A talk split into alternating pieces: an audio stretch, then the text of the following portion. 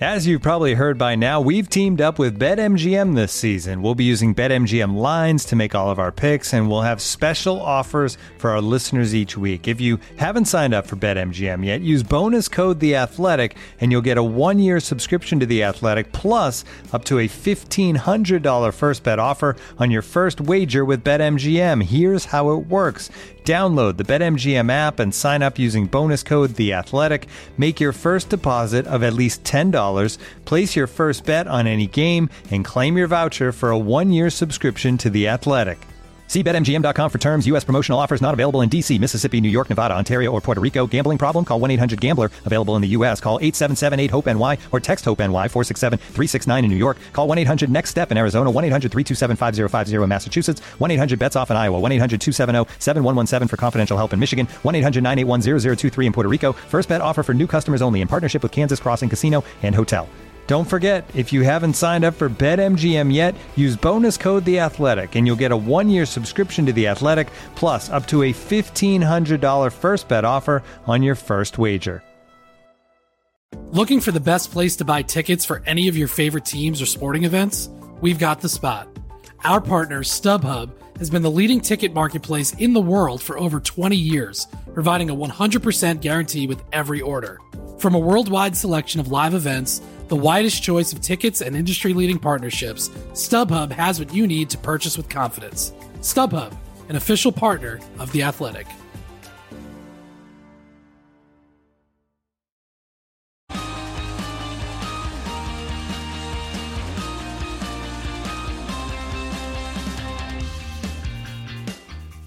The race is on, and it will certainly feel like that for those burning the midnight oil to prepare their shiny new F1 cars for launches and pre season testing. We're looking ahead to launch season and the major challenges of the season to come. Who's looking hot and who's not, and what can we expect from the new machines when they finally start to break cover? I'm Edd Straw, and my guest today will be the race's newest signing, race winning F1 car designer Gary Anderson, and my fellow F1 correspondent Scott Mitchell. So, Gary, first podcast for the race. Yes, it's, uh, it's great to be here doing it. Um, we're all about excited for the start of the season, and you know, testing's just around the corner, so it's uh, a lot of pressure on the teams right at the moment. But uh, it's not far away, and uh, Australia's quite important. You know, they just got to get all that work done at testing first before they get to Australia, so that they can pick up those results from the start of the season. That's the important issue. So the teams have got a lot of hard work to do in the next month. And I imagine it's probably a bit more relaxing for you doing this podcast, whereas in your F1 technical director or other role days, this would have been a bit of a frantic period of the year. Yeah, it is a frantic period. I mean, it's all it's all workshop based as such. Um, but you've got all the tests, all the FIA tests, all the crash tests to get through. You got to try and understand your car. Development's still continuing hard and fast, but at some point in time, you've got to sort of tick the box to get the parts made to get a car on four wheels uh, to get to the Barcelona test. But in the background, as I say, you're still developing the same car because there's from the test starting in the middle of February to the to the middle of, of March, there's still a month there. So you can add a lot of time to the car if you get the right bits sorted out. But but still, you've got to make a car and have it on four wheels for those tests because reliability comes from running, track running, just understanding the car, and you've got to get there and you've got to get the miles in. Well, it won't be long before the cars are out running and testing. We'll all be there, including Scott Mitchell. Are you looking forward to, to heading out for uh, testing in Spain, or are you focused on the the launch the launch week that we've got uh, got to come probably next week? Well, launch week will be be quite fun, although because the the regulations are the same, not really the uh, the sort of surprises, I suppose, or or sort of innovations that you might spot. Um, so testing is testing is probably a bit more exciting this year. I won't be believing pretty much anything that Ferrari do or say at testing this year, especially after it wasn't so much that everyone else got it wrong they they got it so badly wrong last year in terms of their own evaluation of how they were doing. So launches launches is fun because the launch week is when it really feels like the the, the season's about to begin. Uh, but testing for me is the really interesting bit because you you can't. There's only so much you can gain from uh, from what a car looks like. Although if Mercedes do what they did last year with the launch, I think I remember I think you said at the time, Gary, that. Uh, you, we we got a pretty good idea that Merc weren't messing around uh, when they did their shakedown last year. So yeah, looking forward to it all getting underway.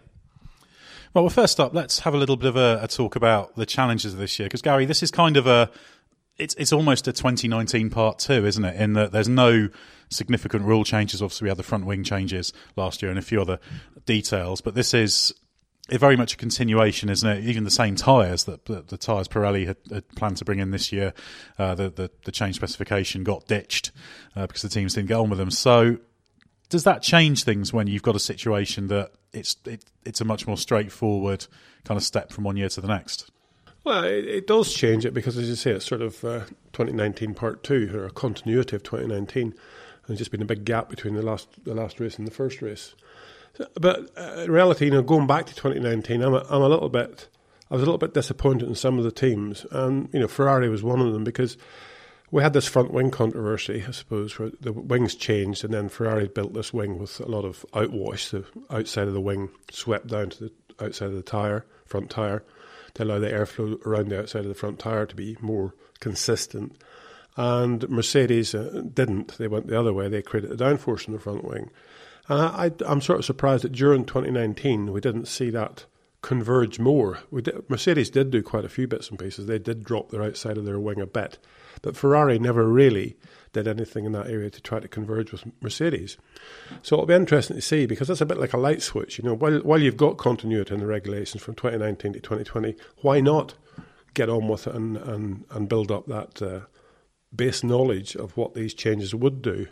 It's very, you know, the rest of the car obviously um, is very critical to how the airflow comes off the front wing. So you may have to change a lot of parts to make it work with the front wing changes.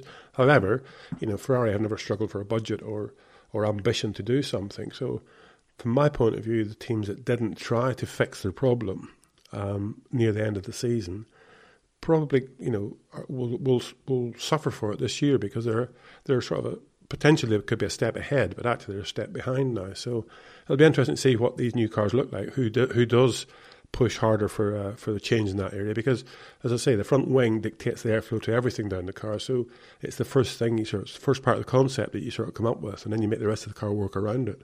So it'll be interesting to see that first test going to be important visually.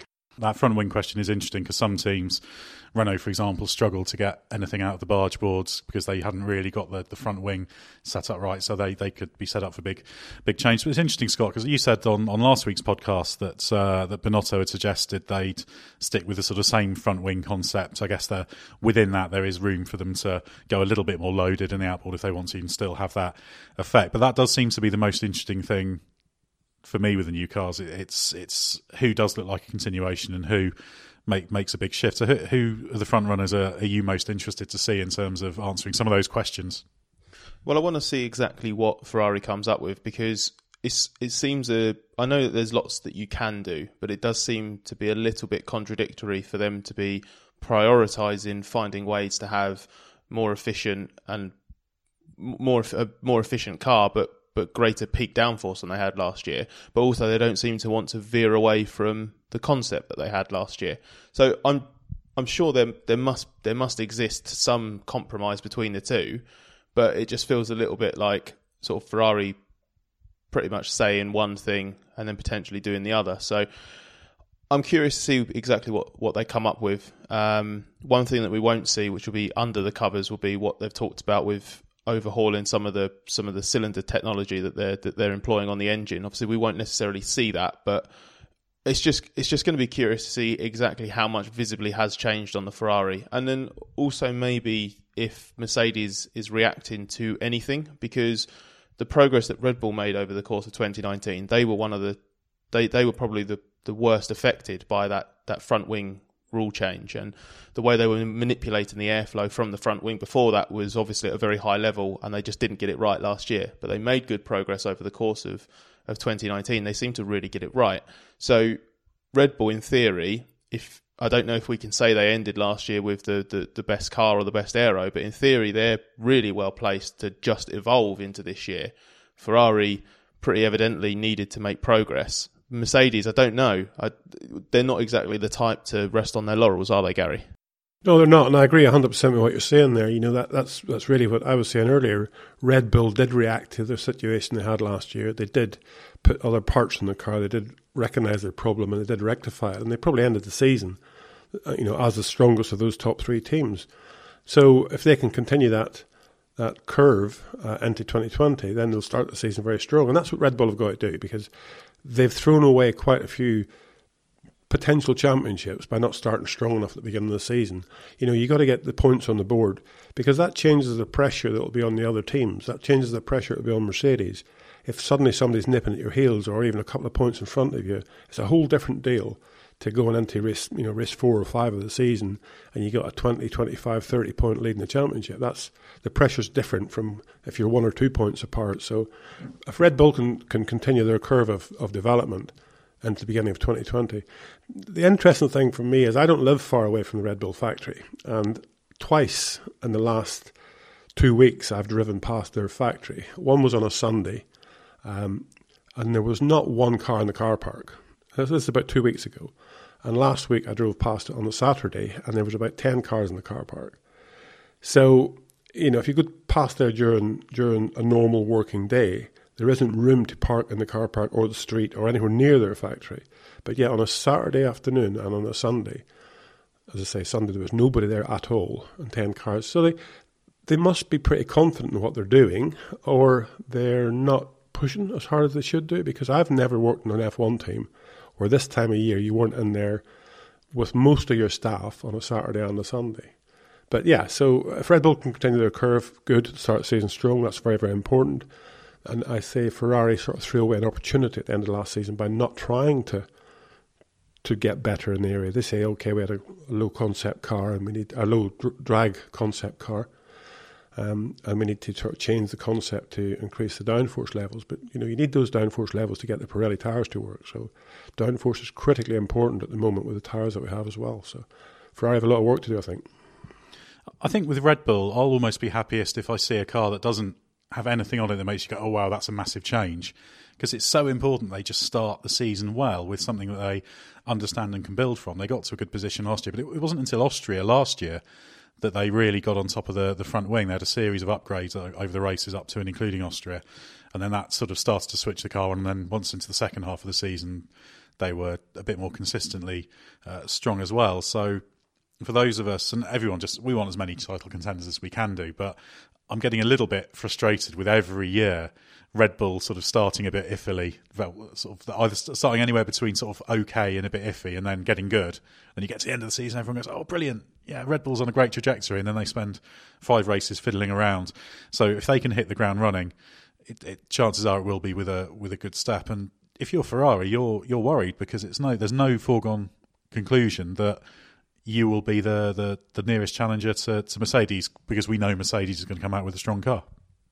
I'm a little bit worried that that Ferrari are going to, in a period where stability seems to be everything. Last year of the this end, this um, this aero regulation, uh, they're to they're to change too much. I, I'm, I'm not saying it's going to be quite as aggressive, but I remember when McLaren ended was it 2012 with the, the, the fastest car and won the final race of the season. They looked really good and they made loads of changes for 2013 because they thought that's the only way to really get on terms with Red Bull and went backwards. It was the start of the, the decline that they're only just now now trying to reverse. So I think Ferrari, yeah, th- there was a lot that needed to change. It's just whether or not they've changed the right things and, and, and in the right way. With with Red Bull, that momentum at the start of the season. I remember speaking to Christian Horner at the end of last year about this, and he was. Uh, he he was trying to sort of dodge the accusation that they are they are traditionally slow starters in, in recent years, but the, the argument he put forward was that this year the aero change caught them out, hold their hands up at that. And was it in 2017? I think they started the year, and it took them a while to realise that they had some kind of miscorrelation with the wind tunnel. I think where the the size of the car increased for 2017, and I don't think Red Bull properly accommodated for that uh, with their wind tunnel work. So that put them, that set them back at the start of 17. And then in 2018, when they actually started the season stable aero regs from 17 to 18, and they thought we've actually got a really good car here, a really good platform, they turn up for preseason testing and the start of the year, and the Renault engine's not not up to it compared to to, to their rivals. So yeah, there, there always just seems to be this, whether you call it an excuse or just a reason that they're not quite at the races, are they? And they need to do something this year that they haven't done in the V6 turbo hybrid era, which is go to Australia and, and be in contention to win. This also is a year where you don't want to be playing catch up, is it? Because there's new major rule changes for for 2021. I mean, Gary, you've been in a position where you've been working on one car and then you have a big rule change for the for the following year, varying. Um, perhaps never anything quite as massive as the 21 changes. They're quite significant, but obviously in your time, plenty of plenty of big changes. So, how, if you're a technical director in a team, how difficult it is to balance those things up. And especially if you bring in because ideally you start the season strongly everything works really nicely you build up all the points you need early on you can basically transition a greater percentage of the resources onto next year's job done. There's only going to be a few teams who are in that position and everyone else will be varying levels of uh, of, of okay to, to struggling. So how do you go about concentrating on one season when you're also thinking about next year and creating those uh, those clever cockpit sides like you did in '96. You and Adrian Newey were the only ones, I think. Yeah.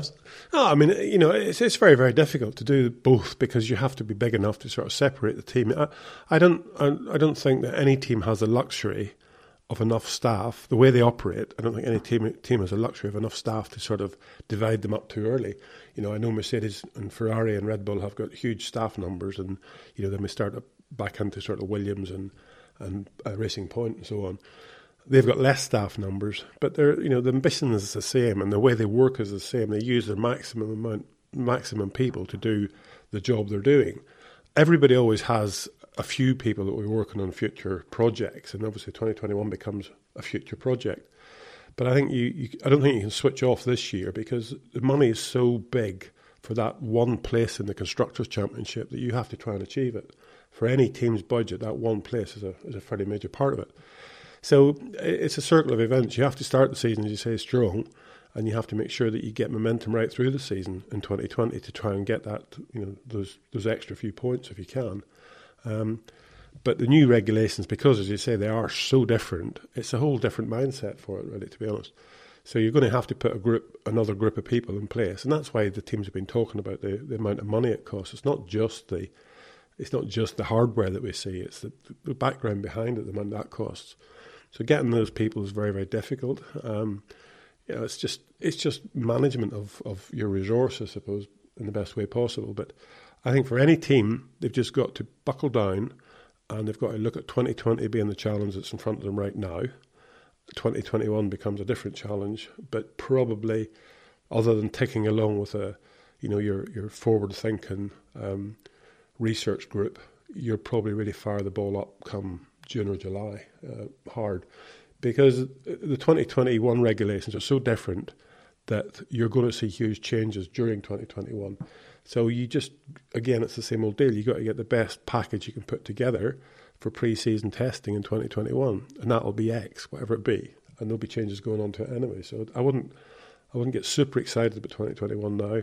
I'd make sure that 2020 was as productive as possible it's always interesting looking at some of the case studies in the past. The one extreme is obviously the Brawn year in 2009. Honda basically put pretty much all of their R and D budget for the 2008 car into the 2009 car. So everyone always says, "Well, do you completely write off a year?" But I think, as you said there, you can't do that. But it, it is interesting looking at some of the previous cases because, for example, remember in 2013, obviously big changes for 2014, and Red Bull obviously demolished the second half of the season in particular. I mean, they were strong all the way through but I remember a few people at Mercedes saying that they were quite happy to see Red Bull was still firing parts at the car to make sure they won whatever it was ridiculous number of races in the row, in a row that Sebastian Vettel won.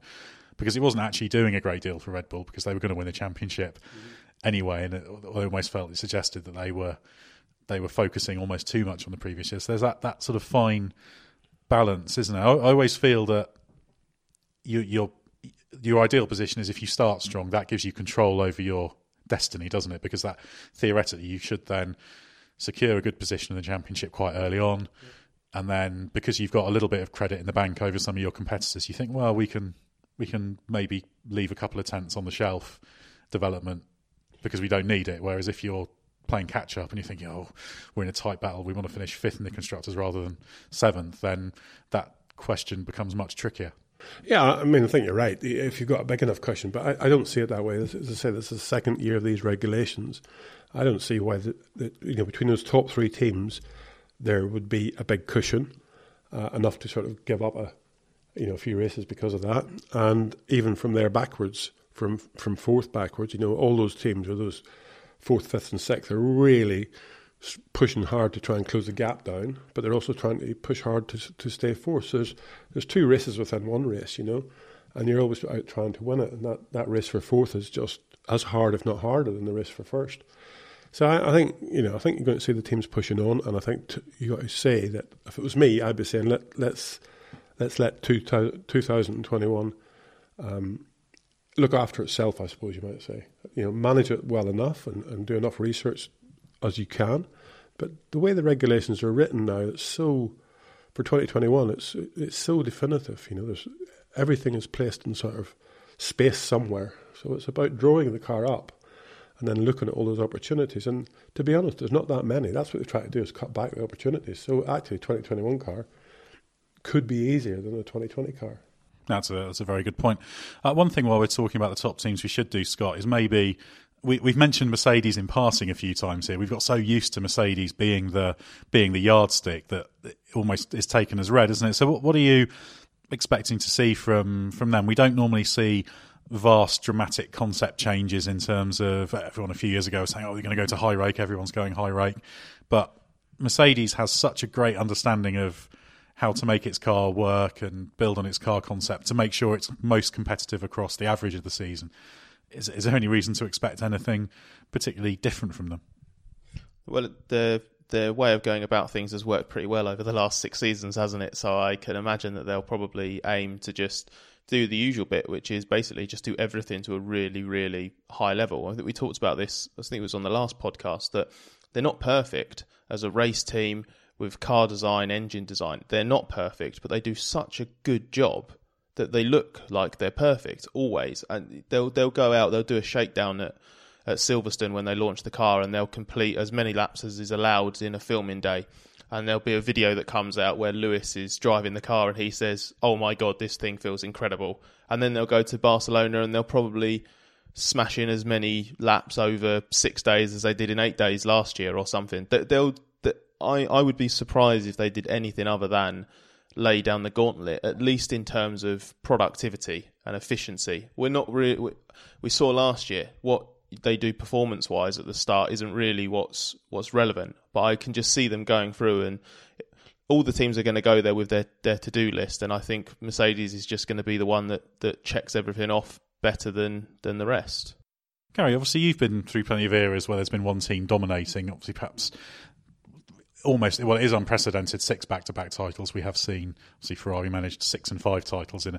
In but what's it, what's it like when you're up against a team like that? Are you like some of the some of the fans at home just getting bored of it happening, or do you just think, oh god, these people are so good? How are we going to get to that level? What, how, how, do you see a, how will the other teams be feeling about what Mercedes is doing? Well, you've always got your challenge, no matter what team you are. You've always got a team that's you know that's close to you that your challenge is to beat them. Um, and on you know cases of let's say you know McLaren backwards, Renault, Haas, uh, Racing Point, or whatever, their challenge is not is not Mercedes and it's not Red Bull and it's not uh, Ferrari, but you know within those three themselves, their challenge is to beat each other. So you've always got your challenge. If, if somebody like Toro Rosso, you know, think or whatever they call themselves, Alpha Alpha Tauri. Alpha Tauri, yeah, Alpha Cl- clothing clothing brand. Yeah, Alpha Tauri. Yeah, I don't have any of those clothes. Um, With your fashion sense, that's that's unbelievable, Gary. Uh, if, you know, if Alpha Tauri has an ambition to catch Mercedes, then you know they're going to be disappointed for the rest of their life. So you can't set yourself there. You have to set yourself at the next step, and that's why I say about climbing this ladder. You know, take each step at a time. You got to you got to move forward, or otherwise you just destroy your motivation. So you always look at what's around you and how you, why you're getting beaten by them, or or why you're beating somebody else, and try and improve yourself that little bit so much of it relies on other people, what they do as well coming into a new season, because you know somebody could get it right. And there's no reason why Racing Point might, you know, be lucky. Yes, it would have to be lucky, but to be competitive with uh, with somebody else, with with up, up the front, and suddenly they're you know they're running for third in the championship. Um, that could happen. It's very unlikely, but it could happen. But it would be it would be because of luck. So you know you wouldn't expect it to continue. It would just be a happening because they got some some stuff right. And uh, but you always got to set your, your, goal at beating the guy ahead of you, no matter whether that's for fourth or fifth or third or first. No matter what it is, you've got to try and get that guy ahead of you, and then you can look at the next one. When when Gary, do you think these teams will be getting an idea of how close they are to achieving that goal? So Ferrari, for example, there's all sorts of rumours coming out of Italy, as there always are, over the last two or three weeks, that they're not where they need to be, that the the the, the work they're doing behind the scenes isn't currently yielding positive results. So there's doubt as to whether they're going to have the downforce they need to improve the car as much as they, they want to. Is that that I I struggle to take that too seriously because I know what Italy's like for this sort of thing, especially when it comes to to Ferrari. But how is it realistic to, to for them to have an idea of how good they think their car's going to be, or is it still guesswork until you get to testing or even Australia? No, it is realistic. I mean, I, I would say that if I was Ferrari, I would be playing it down a bit going into 2020 as well, because obviously last year, 2019, from the initial testing and from them, you know, they were going to conquer the world. We all thought they were going to. So the, the, the right thing to do is play it down a little bit this year. The biggest, um, the biggest problem, I suppose, for them is you know, you, you, it's only how good your simulation tools are. Whenever you think, you know, you're running this stuff in CFD, you're running it in the wind tunnel. You're going to go to a track uh, in Barcelona testing, which is, you know, average temperature during the day is probably going to be in the teens, maybe high teens, um, and it's been cold all winter. So the track surface is the track, the mass of the track is cool. The aerodynamic characteristics change from there to sort of circuit like Bahrain or those early warm circuits is massive. You know, the humidity, the, the surface temperatures, the ambient temperatures, all of that stuff changes how the aerodynamics work. So you've got to be very, very careful that your, you know, your simulation that you're doing right now back in the factory is relative to last year's car, and you're getting numbers of an improvement or or not, as the case may be. Obviously, Ferrari, you know, they needed to find, you know, two or three, four percent more downforce from their car they want to find it as efficient, so they want the drag level to be the same. So those are the numbers that they're working with with their simulation tool. If they can get that, then from the factory point of view, you'd be saying, "Yeah, okay, we're on our way forward. All right, that's okay." Except for if you're working an aerodynamic surface just that bit harder to get that extra downforce. When you get to hotter, hotter conditions, that aerodynamic surface can just fail. It can stall. So, although your figures that you have from you know factory simulation can lead you in a direction, there is no substitute for actually running on a track and, and letting the stopwatch tell you the truth. Well, we talked quite a bit about the uh, about the front runners, so uh, we'll move on to the mid pack in a moment. Uh, we'll talk about some of those teams after this. Right. Well, there are seven other teams in Formula One who will be uh, you could cruelly say making up the numbers, but creating the other storylines uh, as well as the uh, aside from the the battle for the for the championship. Loads of interesting teams there, but I thought I'd, uh, I'd ask everyone to pick one team that they're particularly interested to to see how they do and what their cars like. So, Scott, which of those uh, those other seven teams are you most interested to see what they can do and what and, and what their cars like? I'm going to pick Renault because I think they're the team with I think the team with the most on the line from from this season. I think it makes or breaks whether Renault is still in F1 basically beyond beyond 2020. Maybe, maybe they'll maybe they'll they'll still see out 2021. But I think if if they make if they go backwards or even stay the same this year, it's uh it's going to be a massive massive problem. Uh, it's interesting. It's going to be interesting to see the car because they had such an obvious problem last year with the the development in particular because they they started off and it, things weren't special, but the things weren't too bad. But it's just everything they promised. It was just, oh, that's not delivered. That's not delivered. And you know, Ricard, Daniel Ricciardo and Nico Hulkenberg said several times last year. Every time they thought they were going to build a bit of momentum, then they have a really bad result. And it's it's not a it's not a great sign when the Renault Works team's strongest results last year came at tracks where it was sort of top speed dependent. It's not a very good indicator of the quality of the car that they had.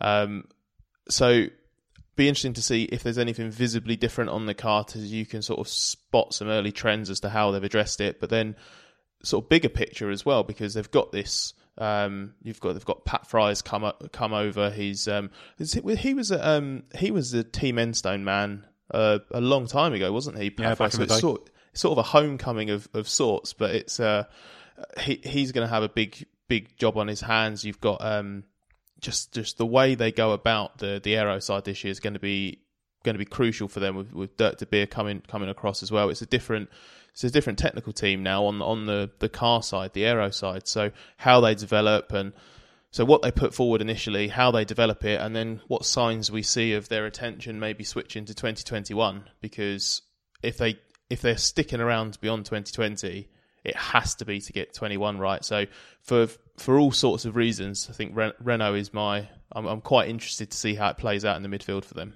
Yeah, Renault is certainly the one that I'm particularly interested to see their car because there's there's good scope for uh, aerodynamic concept changes there, particularly with the with the front end. Gary, is there a team that uh, that you're clamouring to see?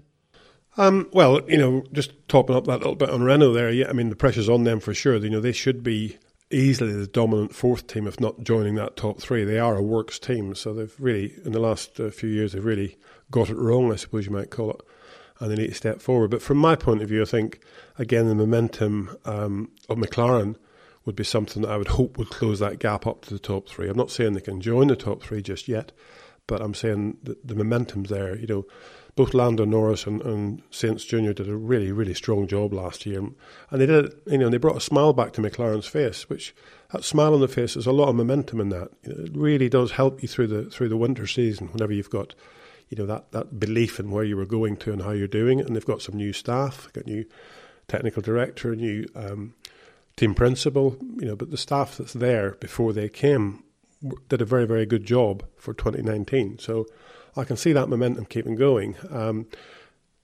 the, the the problem, I suppose, for them is if, if they do change direction a bit with their car concept to try and get more downforce out of it, which is their stated sort of ploy, um, then you can lose yourself just as quickly as as, as gain yourself gain ground. Um, but I think McLaren have got a firm handle on it, and I think because of the troubles they've had over the last few years, they've been able to look at it quite deeply. So they're they're the ones that I think I would hope to see close that gap down and and do a strong job. And, and we all want them to. We need four teams at the front for sure fighting. You know, three's good, but four would be much better. On the subject of that concept change, it was talked to, about a lot last year. I mean, I asked James Key about that late in the in the season. James Key, of course, yeah. you taught him everything he knows, didn't you? from, a, from a colleague of yours. no, a good guy. Um, and and he said it's perhaps best not to think of it as like a whole car changing concept. But he said it was about there are some areas where they know there's big performance gains, but they've not really got into. And this this is all about that that huge chasm between the, the top three teams and the rest. There is kind of a glass ceiling there in terms of understanding what I like to call the underlying science. And I think that's that's what McLaren are really trying to get into areas where they can really start understanding the advanced trickery, for want of a better word. It's all legal, but the, the, the top teams do. This is something you've spoken about, Gary, when it comes to the uh, the the impact of the, the steering lock and the dive at the front and the braking and, and you know controlling yeah, yeah, the aero yeah, sensor pressure. That's hugely hugely complex isn't it? And that's that's clearly one of those areas of understanding that you've got to you know you need to spend years working on it. And i think that that'll be one of the areas mclaren will be trying to at least lay the foundations for a step change in. The the driver gets confidence in his car you know during the transient stage of going into a corner. He arrives going down the straight and going down the straight he doesn't care what the car's doing he just wants it to be going quickly so drag's important. Then you hit the brake pedal, and from that point in time until you get the throttle flat out, everything, every state's transient. You're putting different steering lock on the car's rolling, it's yawing, um, everything's happening. You're reducing speed, you're gaining speed. So all that stuff through that corner is what gives the driver confidence. And if if any of that is peaky and you know not consistent, then that's where you get problems. And it's so difficult to get all that stuff leveled out because every corner profile as such from you hit the brake pedal to you do you get full throttle again? It's always a different type of corner. You know, it might be 90 degrees, it might be 180 degrees, it could be, you know, 70 degrees, but it could be also 110 kilometers an hour, it could be 220 kilometers an hour.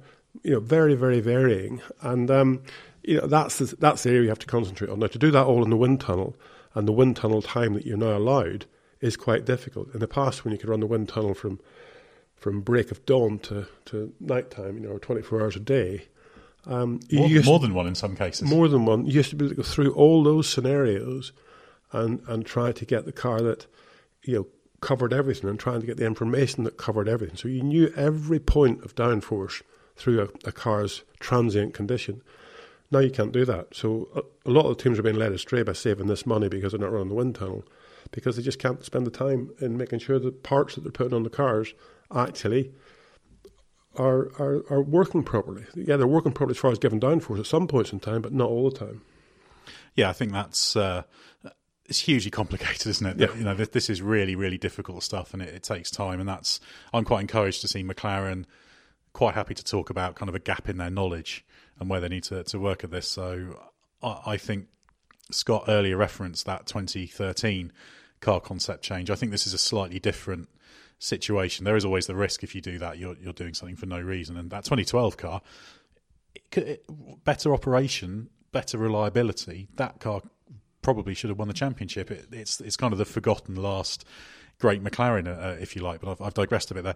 I, am going to choose a team, and I'm going to choose your old team, Gary, Racing Point, which obviously started as Jordan. You you were there when it was just a an empty industrial unit at Silverstone, and of course we should say that that team will become Aston Martin Racing in 2021.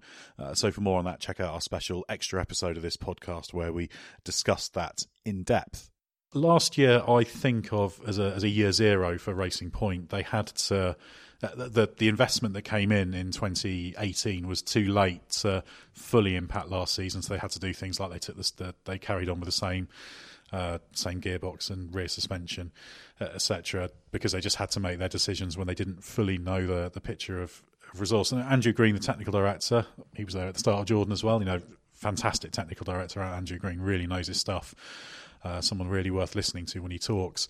I mean, he said that it's basically this is an all new car. It's it's a this is the blank sheet of paper first racing point. So I'm, I'm really interested to see what they do. Because if you, again, if you look at it last year, that car wasn't brilliant, but they operationally they executed it so well.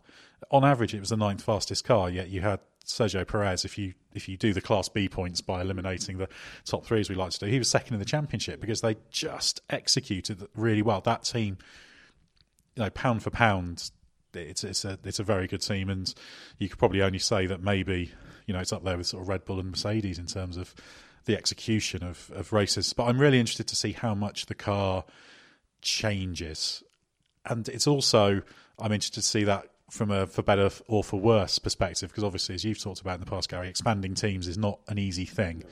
And it, there's a lot of distractions potentially there. So want to hope that they've made a good, sensible step, not an excessive step, but focusing on the right areas. A bit like McLaren trying to advance their underlying understanding to put them thoroughly in the in the hunt for that best of the midfield. Because you can bet that that Lawrence Stroll, who heads the consortium who owns it, wants that team to be in there for best of the rest this season as a waypoint towards getting to fight at the front in a few years. Yeah, for sure he does. I mean, uh, it's very difficult for sure, Force, uh, point one, Force India, point one, Racing Point, sorry, are just call it Midland or Spyker or all a these few, other There's names. a few names there, so if we get it nearly right, it's okay. Um, they're a very good race team. You know, they do understand about racing, and they so the, when it comes to Friday morning at a racetrack, they usually work very hard on getting the best out of what they got, and they know what they got you know, and it's sometimes it's good and sometimes it's bad, but they get the best out of it they can, and that's vitally important. It's not where you are up and down the grid or up and down the performance stakes. You just got to get the best out of what you have. Um, but you know, this for me, the big worry would be right at the moment is that the you know the dreams might be a little bit too too far away. They might just need to sort of regroup a little bit and make sure that they do what they do well consistently with the group of people they have. And any new big investment has to be has to be with new people coming in. You know, just don't upset what you've got for the future because it doesn't happen overnight. And you know, I'm sure people want results. For sure, they want results. For sure, they want to be head of that midfield at least. Um, but it's so difficult. You know, you just got to make sure you do what you do well and do it consistently. And, and Racing Point need to do that. Don't get you know, into dreamland too quickly because you've got a big sponsor or you've got a big owner who can dip deep, deep in his pockets. So that's all okay, and that's, that's for the future. But let some other people look after the future a little bit. Make sure your technical group and your the way of doing stuff doesn't get destroyed by diluting it too much with too big many plans for the for the future. Well, that's a few of the midfield teams we talked about. We'll uh, we'll be back in a moment to take some of the listener questions, some of which do cover some of the other teams. But we've had great response to people getting in touch with us to, to pose some questions. So we'll be back with that after this.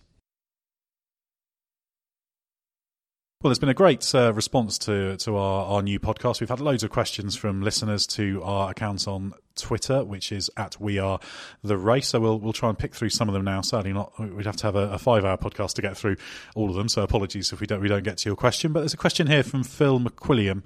Assuming Williams don't repeat their disaster of a season last year, who do you think is likely to be languishing at the back of the grid this year? I mean, that, that's a difficult one, obviously. I mean, Williams have been on bit of a downhill slope since 2016, really, I suppose you might call it. So they, it was a, a continual build up, 2016 to 19. I think that's four seasons, really, it took them to hit the, the real doldrums. So it's not going to happen overnight that they end up in that middle of that midfield bunch. Um, in in uh, George Russell, they have, you know, in my opinion, a very very good driver. So if you give him the tools, he'll do the job. Um, the one team I don't see really uh, moving forward is is Alfa Romeo, I suppose. I'm not sure why they should move forward um, because they've got Kimi, and you know obviously he's very good, but he's you know he's getting a little bit long in the tooth. But as a team, they seem to be sort of stuck out on this little independent thing.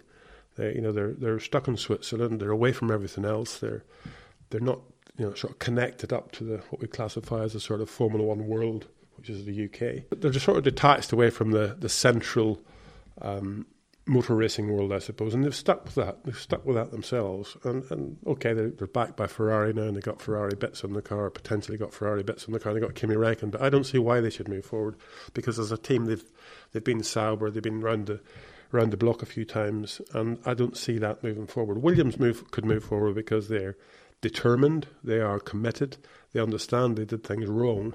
But I don't think that Alfa Romeo know that they did things wrong. They haven't really got anything to blame.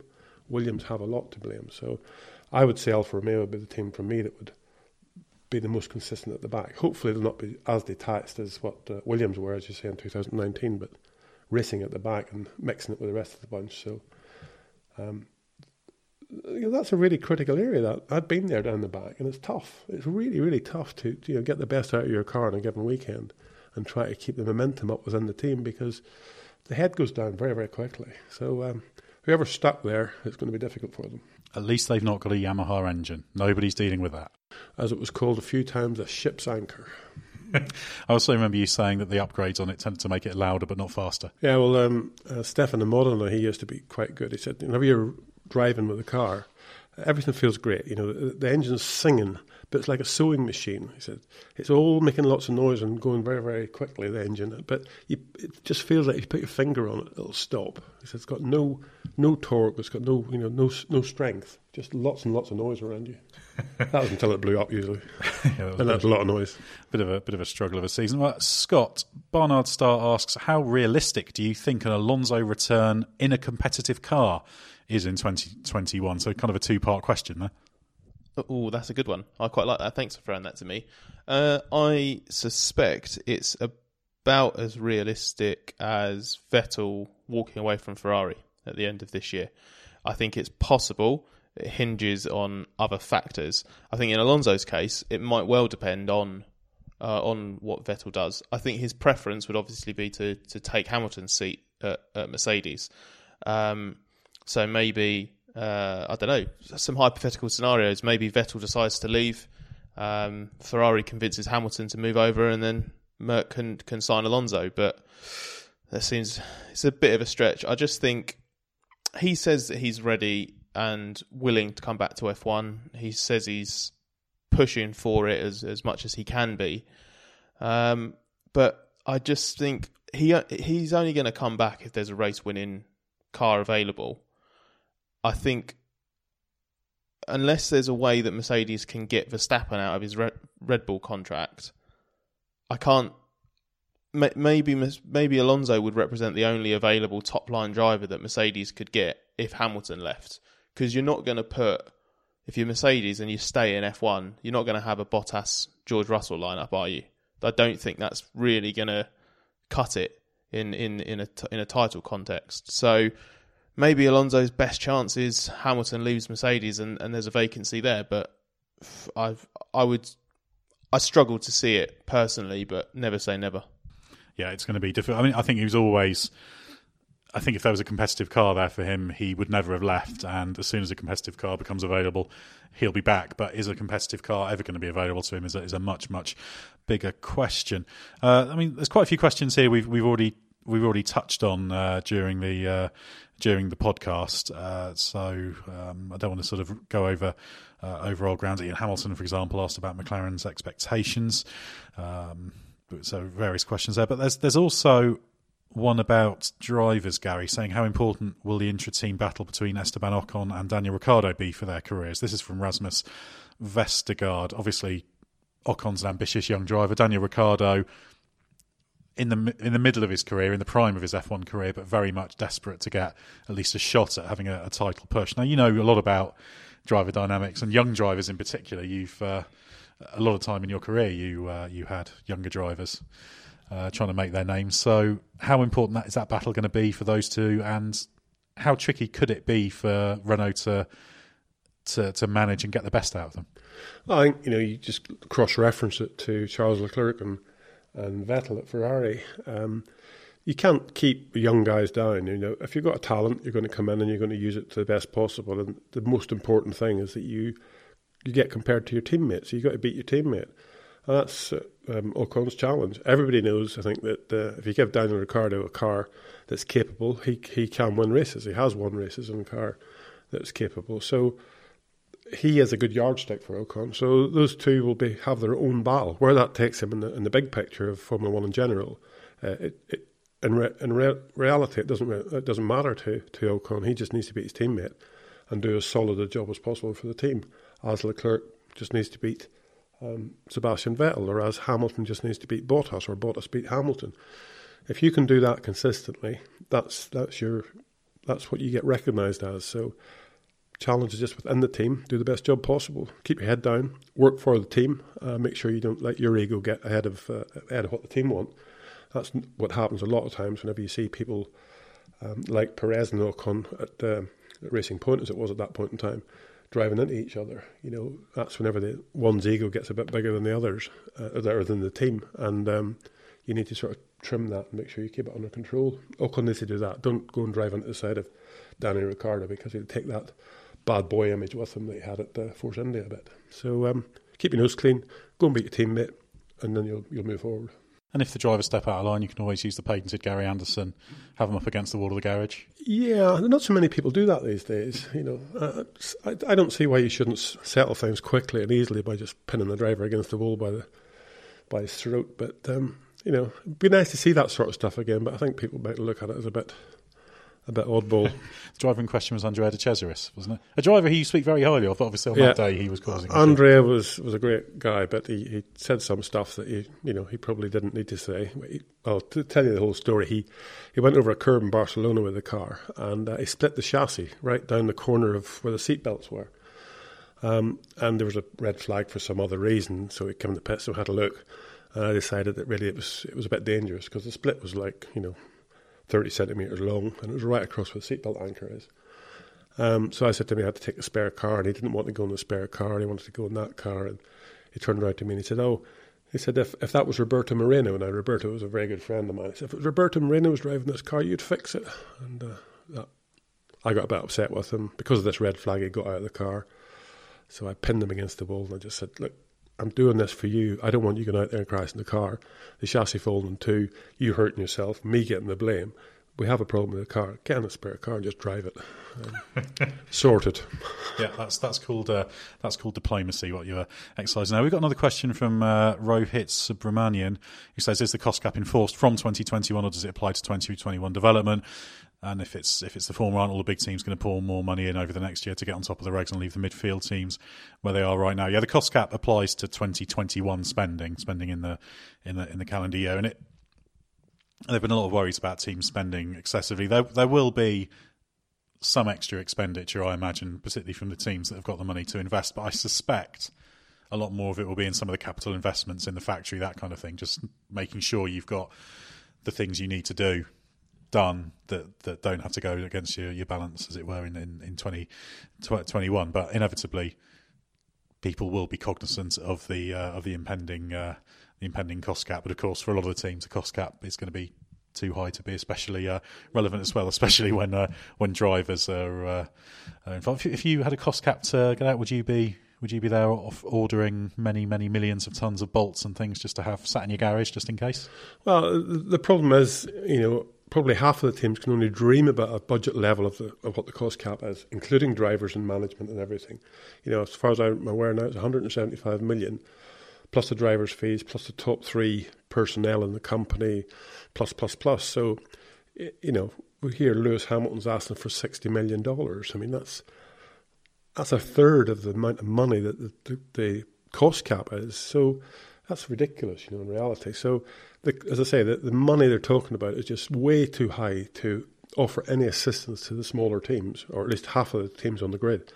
As for the others, you know, it's it's not been questioned and it's not been beaten, it's not been dragged up because they know themselves that the cost cap, as I say, plus the drivers, plus the top three management and whatever, uh, the commercial department, you know, if they add all that up, that is probably the budget they've got now. So there's no ch- the, bud- the the cost cap isn't forming any budget control whatsoever. It's a start, but I think there's ways around all that stuff, and I think it's a, a dismal way of going about it, to be honest, because, as I say, the, the teams that need the money, that need to spend the money, just can only dream about that sort of level yeah, it's it's one of those things that's going to be uh, it's going to take a few years to really see the the impacts, and obviously there is a, a, desire for a bit of a glide path in terms of reducing the the spending. But I should mention the whole thing about spending glide paths. We've heard that before with the resource restriction agreement of uh, just over a decade ago. So th- this is a much more rigid, firm agreement. The financial regulations do actually exist uh, along with the sporting and technical regulations.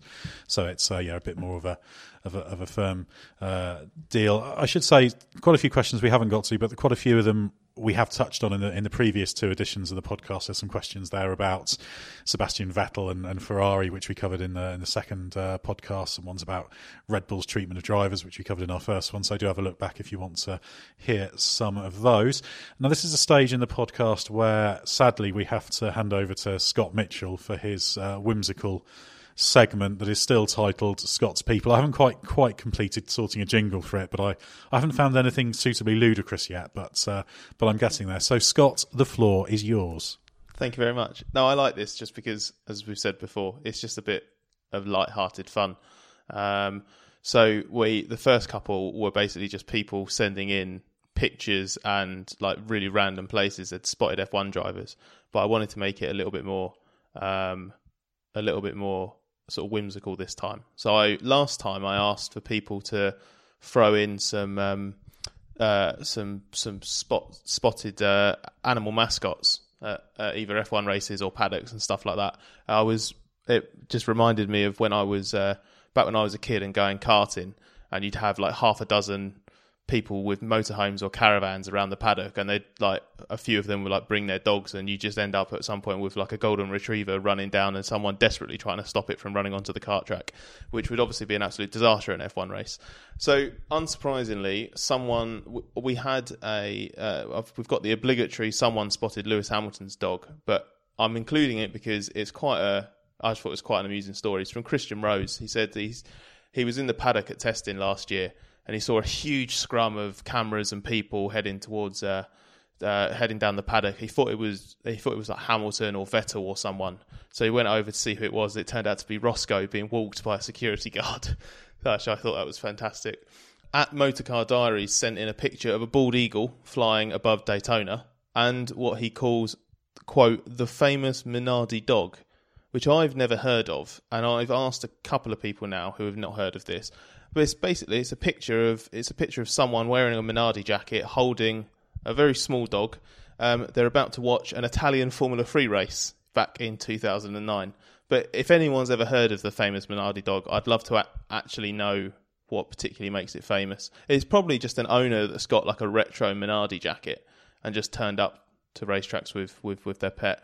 Um, our MotoGP correspondent Simon Patterson sent in a few pictures, which properly bought into the idea, and it just triggered a good bit of fun because he sent in a photo of MotoGP rider Jack Miller with his dog. Uh, he's got a bulldog that he took to he took to the Czech Republic last year. That Aussie Aussie MotoGP rider Jack Miller, and also a photo of a goose and a duck at Valentino Rossi's riding ranch.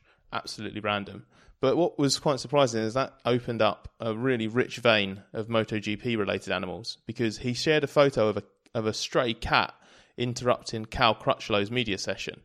Um, and Edd, you'll remember former MotoGP reporter Mitchell Adam absolutely loves it when a cat interrupts stuff because at F1 testing a few years ago, there was a stray cat that kept running down the pit lane, which he got really excited about. That was in Abu Dhabi. Yeah, I remember seeing that cat. I was out there. And yeah, I think there's, there's they, they, they crop up, stray animals crop up all the time. But Mitchell shared a photo of what was supposedly the same cat from a different Crutchlow media session that weekend.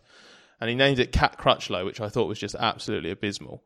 Um, but the absolute peak of this was the, the, the conclusion of this conversation led to someone, uh, Josie, who got involved. And it turns out she's got a blog uh, a, a, a blog called The Mutts of MotoGP, where she basically just documents MotoGP riders and their pets. Uh, so Ma- Maverick Vinales has got a chocolate Labrador, and there's a video of Pol Espargaro racing his husky down a road. Espargaro's on a scooter, and this massively fluffy husky is just giving it the absolute beans, chasing after him. So all of that stuff's very, very endearing. Uh, Gary, I'm led to believe that you've uh, you've got a dog. Have you ever taken your dog to a racetrack? No, I haven't taken my dog. I've got a Cairn Terrier. Um, well, my dog. It's uh, my grandkid's dog and my wife's dog and my dog. Um, I've got a Cairn Terrier. Yeah, lovely little animal. But no, um, I, I'd like to bring this little episode to a bit of a sad end, really, if it's all right with you. Again, it was testing. It was in Argentina in the in the late seventies, I think it was, and I should warn everyone: all of Gary's most ridiculous stories come from Argentina. Well, there's a few from here and there, but Argentina, yeah. And uh, we were running around the track, you know, merrily, um, testing away, and the red flag um, was put up at the end of the pit lane, so everybody drove into the pits. There was this huge dog ran across the pit straight. The next thing is there was this gun ringing out, the noise of a bullet going off. Green flag went at the end of the pit lane, and off we went for uh, testing. So, um, yes, that was a bit of a sad dog story, but it was, you know, dogs and racing cars, to be honest, on the track, obviously they don't mix, or motorbikes or anything like that. But uh, they need to be kept under control if you are taking them to the racetrack. So that's why I'd never take mine. Yeah, that doesn't surprise me. South America is uh, it's that it's very common for there to be a sort of a, a lot of stray animals, stray dogs around in, Was it- in particular. Was that kind of military rule era Argentina? Yes, I think it was seventy-eight, probably. are and you the- absolutely certain it was the dog that the gun was being shot Well, at? the dog didn't reappear, and there was a bullet went off, so it could have been anything. To be honest, actually, it's quite Many- strange. I, 'cause I imagine many people didn't reappear. they were standing on the roof of the garages, the military, with the guns out. There was one on every every roof all the way along the pit lane. So it was a bit of a it was a bit of a testing time, I think. But you know, we got there. we We can uh, we can get uh, end end end on a bit of a bit bit more of a high. I'll throw out the question. I'll throw out the question that I want to ask for the way I want to ask for for the next podcast that we do, and it's slightly inspired by the fact that you're on this podcast, Gary, because I'm pretty sure you would be part of Edd's answer to this. So I I'm curious because I, I always Is this like, about troublesome uh, colleagues? I always like the sort of hypothetical scenario. You know, when people are asked to put together like their dream dinner party, sort of who would you have as your guests? So I'm going to ask our listeners and readers on on social media. I'm going to ask if they could invite three F1 people, any era from when the World Championship started in in 1950. If you could invite three F1 people to your dream dinner, who would it be and why? So I, and I picked that because I'm pretty sure Gary, you'd be on Edd's list. Anyone, Am who can right, sto- anyone who can tell stories about the Jordan 191. That's what you need. Although you also need some people. I think you need some. Uh, you need some aggravation. So you'd have to. You'd have to get some people who don't get on. I, I'm I sure we can find a few people you don't oh know. yeah, no, no, there's a few around.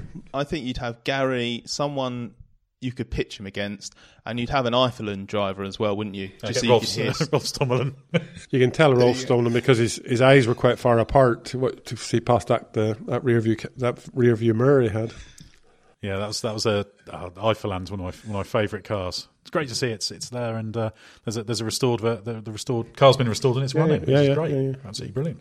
See, this, this is the point of this part of the podcast. It's just where the podcast descends into the realm of being ridiculous. Yeah, that's why we give this segment to you because you do bring the, the, the ridiculousness. Well, I think we've gone on for quite long enough now. Uh, we obviously will be hearing from Gary on the podcast every now and again, but there will also be a Gary Anderson F1 show podcast coming soon. Of course, we'll have plenty of podcasts coming on. Normally, this this podcast comes out once a week, but once we get into the launches, we'll try and do uh, a, a, quick short podcast on, on each and every launch to talk about the car with various uh, various people cropping up on that. And then once we get to testing, we'll uh, we'll be bringing some daily reports and analysis on on what's been going on. We'll all be out at that uh, both tests. Of course, it's just six days of pre-season testing this year, which is going to be uh, yeah fascinating to see how people are going. And of course, follow us on social media on at We Are the Race. And so if you've got any questions, please do fling it at that. We try and get to as many as we uh, as we possibly can. Uh, well, thanks very much, Scott Mitchell and, and Gary Anderson. Uh, I suspect the next time we'll uh, we'll all be together will be for uh, for testing, or poss- probably not a launch, but but certainly the uh, the first test. So there'll be lots to talk about there.